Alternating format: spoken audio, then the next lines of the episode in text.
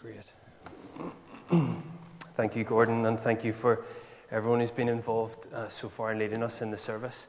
Uh, just to let you know, in case you don't know who I am, my name's Drew. I've been coming to Windsor along with my wife Catherine for uh, just over 18 months. Uh, and so it's my pleasure to be leading us through the second in our new series that we're starting here at Windsor on Sunday evenings on the letters to the seven churches in Revelation. And I don't know what your initial thoughts are on this series. I don't know whether or what your initial thoughts are on the book of Revelation, but I do know that certainly for me, it's not a book that I feel very comfortable reading sometimes. It's not a book that we hear preached on very often, and I think there's a couple of reasons for that. Firstly, and forgive my irreverence, but firstly, I think sometimes we assume that Revelation is perceived as a little bit weird. It's, it's classed in the book of Scriptures as a piece of apocalyptic literature, which means that it is discussions about the end times, and therefore it is incredible pictures and images and things that seem so wonderful in literary terms, yet sometimes we read it and think, how does that apply to my everyday life? And so sometimes there's a temptation that we think that because the, the images within Revelation are so out there, that maybe we choose to read something that's a little bit easier to automatically apply to our everyday life. Now, I'm not sure that's a proper attitude to have, but unfortunately, I know that that's the attitude that I have, and so I'd be a hypocrite if I stood here and told you it was the wrong attitude to have. But there's something about the, the value in reading all of Scripture as God's Word, and so it's brilliant that we have the opportunity to do that here together as we start this series. And so that's reason one why I think we sometimes avoid or maybe push to the bottom of the list the book of Revelation. And the second is perhaps slightly more personal. I think we sometimes quietly shy away from the book of Revelation because it forces us to deal with the reality that this world is not all that there is, that there is an eternity, and Revelation speaks of it explicitly. That there is an eternity that will be spent either with God or without God. And for those of us who have attempted in some way in this life to follow Jesus, in this world, we will spend eternity with God. And that is presented with magnificent language and wonderful pictures, and that is what we know as heaven. The alternative, however, is if we have decided to live this world and not follow Jesus, then that is presented in, in words that I can only describe as horrific. And therefore, as we read it, perhaps you're like me and you, you feel paralyzed, and that is because you know people whose lives are going to end in what Revelation would describe as horror. And so that gives us huge questions. That leaves us feeling a little bit bewildered as to what to do with that. And on a bigger scale, perhaps, in, in a world of political correctness, it's not comfortable, it's not fashionable to talk in language of judgment. Yet that seems to be what Revelation seems to suggest. And perhaps you've heard this dealt with, and so you've heard the Christian message explained as good news without the context of the bad. And in that attempt to be relevant to the world that we live in, we don't tell the whole truth as if being relevant and being truthful are mutually exclusive. Or perhaps you've heard the balance shift the other way, where actually the good news seems to have been lost as it's been trodden on with words of judgment and scorn which has instilled this sense of fear fueled belief as an attempt, as an escape route out of the hell that's described in these pages. And whichever way you have heard or, or seen or experienced Revelation being dealt with, I don't think either tell the full picture, but it does show that this, is, this can seem like a daunting book as we look at the whole library of Scripture. And so, those are the two issues, well, those are some of the two issues that I think keep us away from studying this book. And without wanting to minimize the impact that those two things might have, it is a wonderful opportunity that we have together in community to start studying some of this book. And so we can raise those questions together, we can deal with those issues together, we can learn those issues together. And it's our hope that as we delve into this, not only does it inspire you and fire you up to read Revelation, but it inspires you to read the whole of Scripture as God has given it. And as Gordon has alluded to already this evening, we believe that there is something that God is teaching us about his character and about our life for him on every page of Scripture. And so we hope and we pray that that is what this series seeks to do. And all that being said, We are exploring just a couple of chapters at the very start of this book, and Gordon has already very helpfully laid out that context. This book is written by the Apostle John in prison on the island of Patmos. And we reckon that he's writing it around 95 AD or so. And he's writing then what becomes a letter to at least the seven churches that we have. And so, here to give you a little bit of an image, Patmos is the island on the very left of the picture. That's where John is writing it from. And then the blue dots, those are the seven cities where the churches are placed from Revelation 2 and 3. And the way and the order in which we see them in Revelation is very likely the order in which that letter traveled. And so last week, Stephen really helpfully led us through the letter to Ephesus. Tonight, we're dealing with Smyrna. And then throughout the seven weeks, we will deal with all of the letters. And so, having begun this journey in Ephesus, tonight we're going to think about Smyrna, the city of Smyrna, and what Jesus, the risen Jesus, has to say to them. So, we're going to read from Revelation chapter 2, starting at verse 8 and working our way through to verse 11. And as is our practice here at, at, Windsor, when we publicly read God's word and we pray his blessing upon it, it would be great if you could stand with me if you're able to. So stand as we're reading Revelation 2, starting at verse 8. And it will be on the screen for those who haven't brought a Bible with you. So, to the angel of the church in Smyrna, write These are the words of him who is the first and the last, who died and came to life again. I know your afflictions and your poverty, yet you are rich. I know the slander of those who say they are Jews and are not, but are a synagogue of Satan. Do not be afraid of what you are about to suffer. I tell you, the devil will put some of you in prison to test you, and you will suffer persecution for ten days. Be faithful, even to the point of death, and I will give you the crown of life. He who has an ear, let him hear what the Spirit says to the churches, and he who overcomes will not be hurt at all by the second death.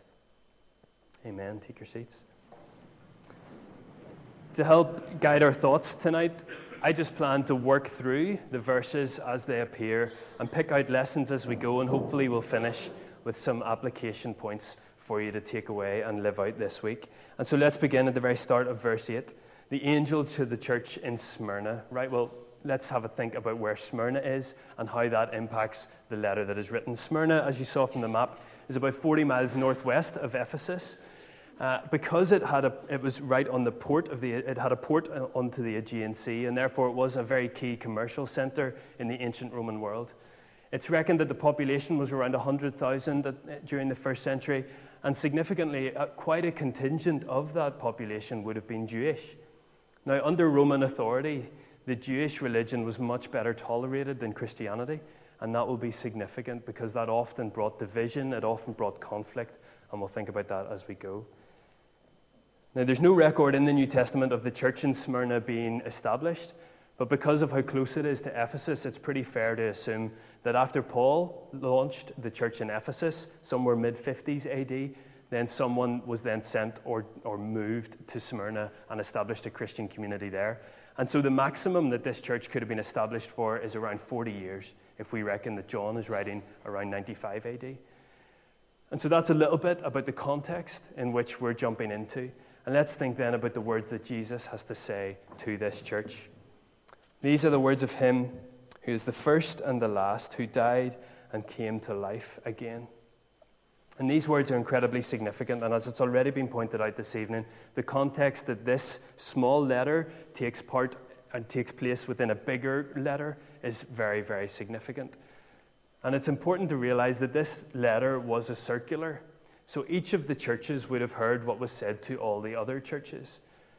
And so, John's revelation, there's one revelation, this one complete work. It starts with the vision that he has of the risen Jesus. And as Gordon has re- led us through this evening, these magnificent images of this risen Christ.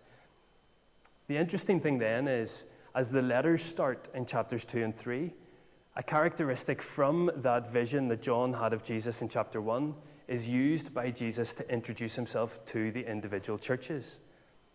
Uh, not, that's interesting for two reasons. And the first is the major one that I think that it shows that the whole of the book of Revelation is not designed to be broken down into these little tiny sections and analyzed as we try to figure out what all the signs and symbols and language mean.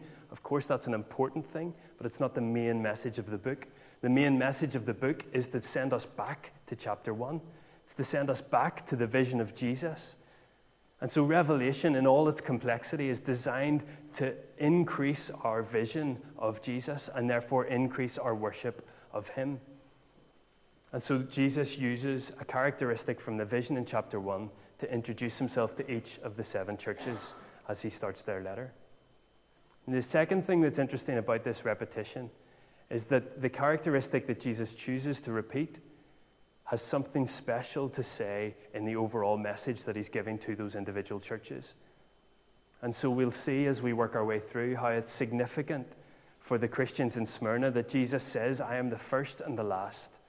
I was dead and now I am alive again. That is, that is crucial to the overall message that he wants to give them as a church. Now, this repetition leads us back to chapter 1, and Gordon read it for it earlier, verses 17 and 18 that when I saw him, this is John talking, when I saw him, I fell at his feet as though dead. Then he placed his right hand on me and said, Do not be afraid. I am the first and the last. I am the living one. I was dead, and behold, I am alive forever and ever. And so the way that Jesus introduces himself to the church in Smyrna is significant. And the specifics that he uses of him being the first and the last that they were significant words for the church there. And we move through, and now we get into verse 9, where Jesus says, I know your afflictions and your poverty, yet you are rich. And it's fascinating that at the start of this letter, Jesus, who has just proclaimed himself as the first and the last, now says, I know. Jesus, the first and last, no one has greater authority or power than him, and he's almost otherworldly in his language, yet all of a sudden he, he comes down with incredible comfort to personalize this message to the church in Smyrna by saying, I know. And each letter is characterized by this. Jesus says, I know, in each of the letters to the seven churches. Now, interestingly, some of the, what Jesus knows is helpful, some of what he knows is comforting, but some of what he knows is then the source of a rebuke. And only Smyrna and Philadelphia, they're the only two churches that Jesus doesn't rebuke in any way. Because what he knows of them is positive. What he knows of other churches is maybe not so positive. But for the church in Smyrna, who were facing mounting pressure to conform to the culture that they found themselves in, and they were being ostracized for not doing that, the words of the first and last coming to them saying, I know it would have brought such comfort. It would have felt like a hot bath on a cold winter's day. I know, says the first and last. But what are these afflictions that Jesus is talking about? What was going on in Smyrna that we need to consider? Well, Smyrna, as I mentioned, was a Roman city. And so, as a bunch of Christians meeting in a Roman city, they would have been under incredible pressure.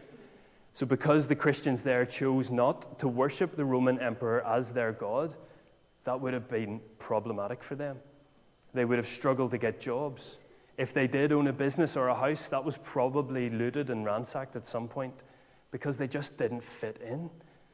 And so there's mounting pressure on the, the Christians in Smyrna, and they would have suffered economically, they would have suffered politically, socially.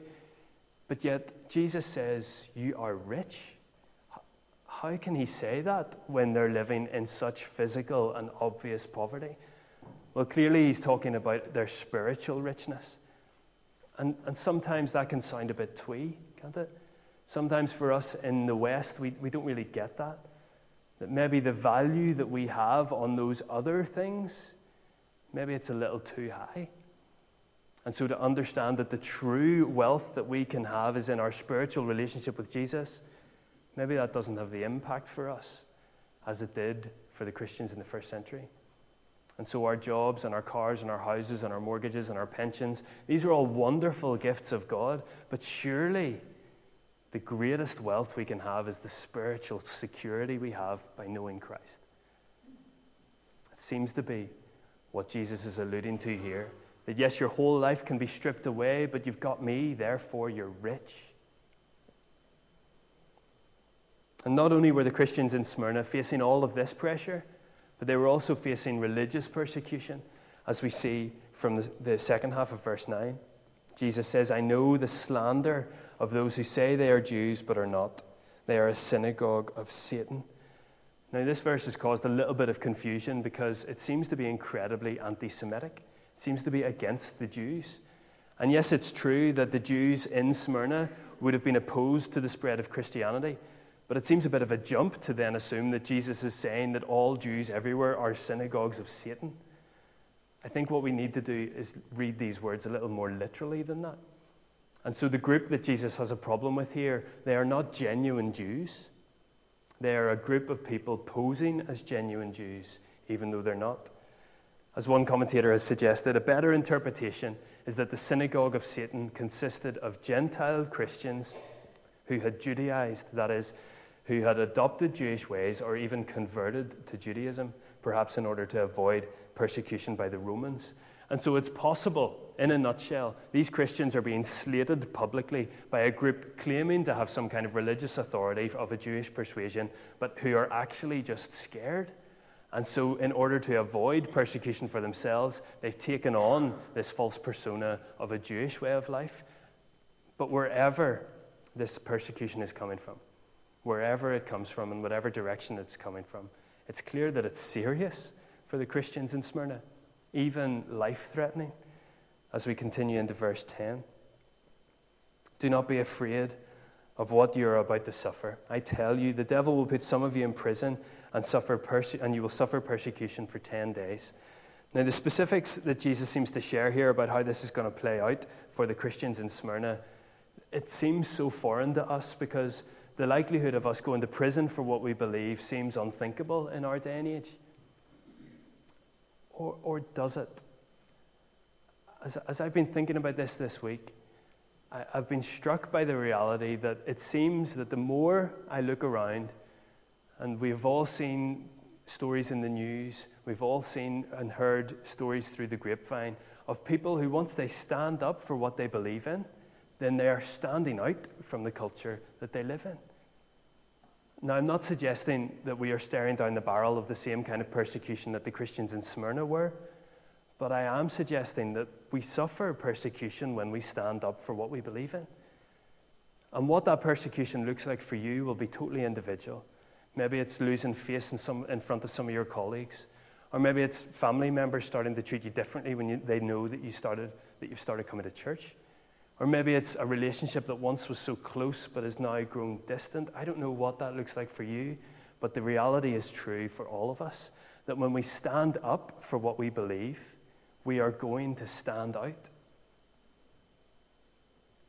And it could be that we look at that negatively. But surely that's exactly what's supposed to happen.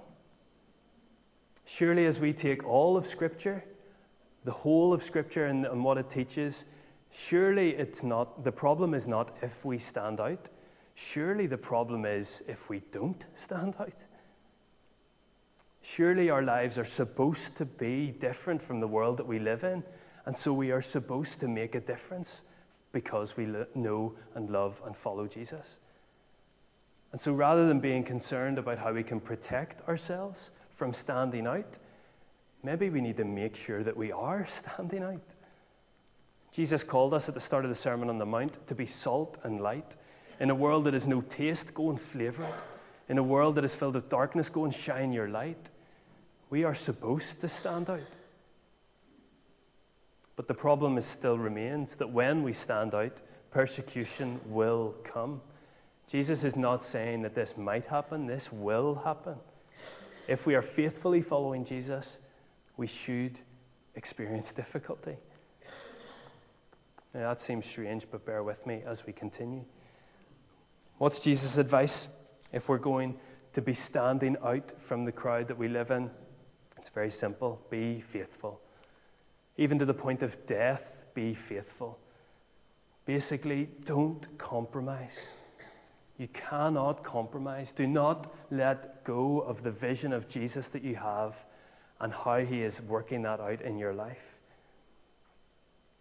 What I find worthy of note is what Jesus doesn't say. So if we're standing out from the crowd, if we're getting persecution, what does Jesus not tell us to do? Two things. Jesus doesn't tell us to retreat, and Jesus doesn't tell us to attack. Sometimes when we face this persecution, it's such a natural response to retreat, to gather around us people who agree with us, to remain safe, maybe to shy away from sharing our opinion. But that's, that's not what Jesus says here. Or the other extreme is we attack and we lob our well constructed arguments like grenades at the other side. And we judge and we justify our judgment. And we gather together people who agree with us and we criticize and we run down. That's not what Jesus tells us to do. He says, Be faithful. Don't be scared. Don't be vengeful. Be faithful. Well, what is faithfulness? As Tim led us through our nine a day series and he was dealing with faithfulness, he shared this really helpful definition. Faithfulness is believing that God is who he says he is and continuing in that belief despite the vagaries of life. Well, that's all very well and good, but who does God say He is? We heard it this morning if you were here with us this morning. Psalm 103 The Lord is gracious and compassionate, slow to anger, and abounding in love. We've just shared communion together as Jesus was facing as, as tough a persecution as anyone could face, hanging on the cross. What did He say?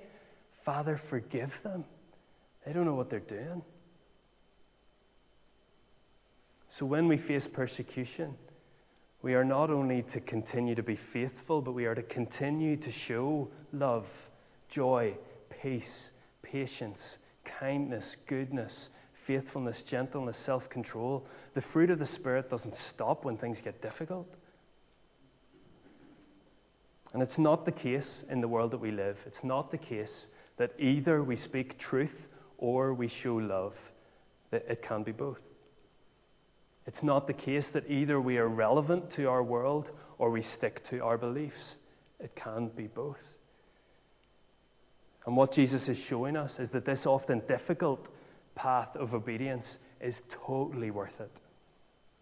Because what does he continue in verse 9 to finish with? That I will give you the crown of life. So, persecution, nobody wants it. Jesus isn't saying go and look for this. What he is saying is, as you faithfully follow me, you will suffer. And therefore, I will give you the crown of life.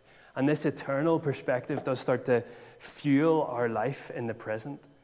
Because no longer are our decisions dictated to by what we face in the present, but we see things with the bigger picture in mind.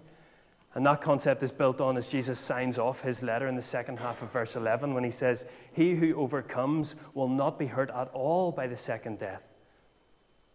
And for the Christians in Smyrna, this wasn't just a nice thought that John had wrote. This wasn't just nice words on a page that were read out one Sunday when they met for church. This was their daily life. About 60 years after Revelation was written. In 155 AD, the leader of the church in Smyrna was a guy called Polycarp.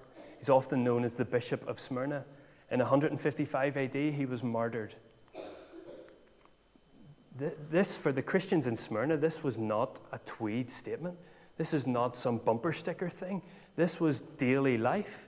They suffered persecution and the risk of death was real. And so to hear the one who is the first and the last Say, I know what you're going through, and you know what? Keep going. Because I will give you the crown of life, and he who overcomes will not be hurt at all by the second death. And just because we are not heading out of here to, to that kind of response from the world around us, we're not heading out of the doors here risking death for what we believe, that shouldn't impact the, the strength of these words in our lives we still need to get that. We still need to grasp the fact that, yeah, I'm not living for this world alone. And so my time here is going to be spent living for Him.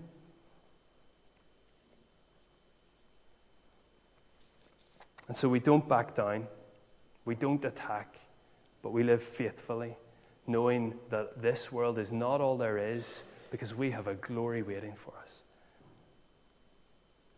And so, as we come to the end of the letter to the Christians at Smyrna, and as we come to the end of our time together, what are the things that we can take with us? Well, four things that I want to share with you, and I hope that they all come across as one thing that we can carry out the door with us. But firstly, I want us to recognize the assurance that the one who we follow is the first and last. There is no one or nothing greater than he. He has all of the power and all of the authority, and he has done everything we need him to do. We've celebrated communion tonight. He has done it, he has won the victory for us. But he is not impersonal. Secondly, I know. This first and last who we follow, he knows who you are. He knows what you're going through.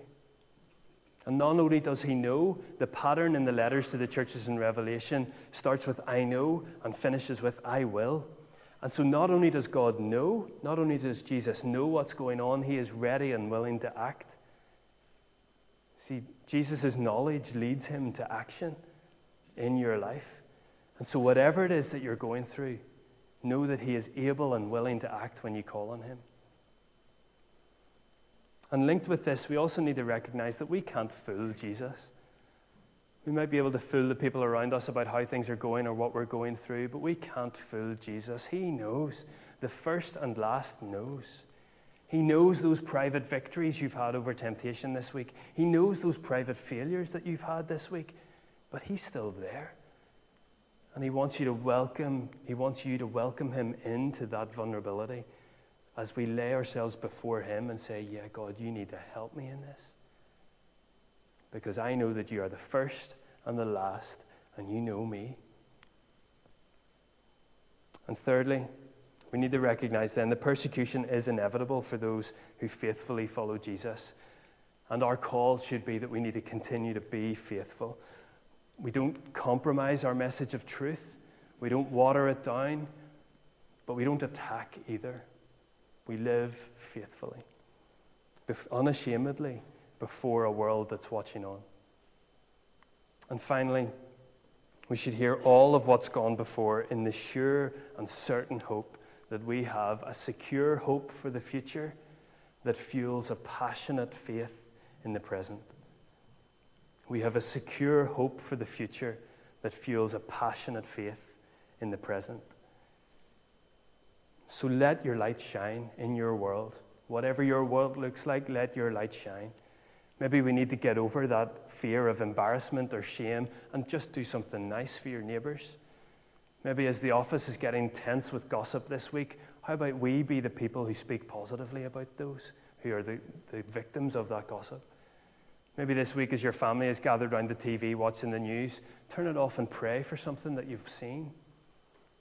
Let the people that you love know that you are not living for this world alone, but we want to use the time we have here to have the greatest impact possible for the first and last who knows, who calls us to be faithful and to be faithful in the sure and certain hope that we have in our eternity with Him. So as we go from here, take heart, be emboldened with the knowledge that the one who is first and last knows.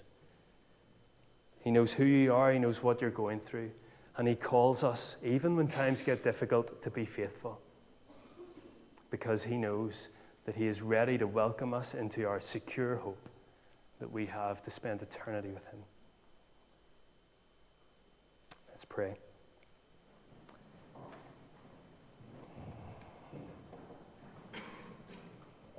Father, we thank you for this incredible picture of the risen Jesus that we have before us. And Lord, I pray simply yet profoundly that you would increase our picture of you. Father, would you deepen our faith in you? Would you help us, God, to recognize that you are the first and the last? There is nothing or no one greater than you, but you are not impersonal. You know us. And Lord, when times get difficult, Father, as we walk out this door with all sorts of things laying before us for the week ahead, Lord, would you help us to be faithful? Help us to be people who bring your love, your joy, your peace, your patience, your kindness, your goodness, your faithfulness, your gentleness, your self control into the world that we are going into this week. And we take those risks, Father, knowing that you have our hope secured. Because, Jesus, you have done it all.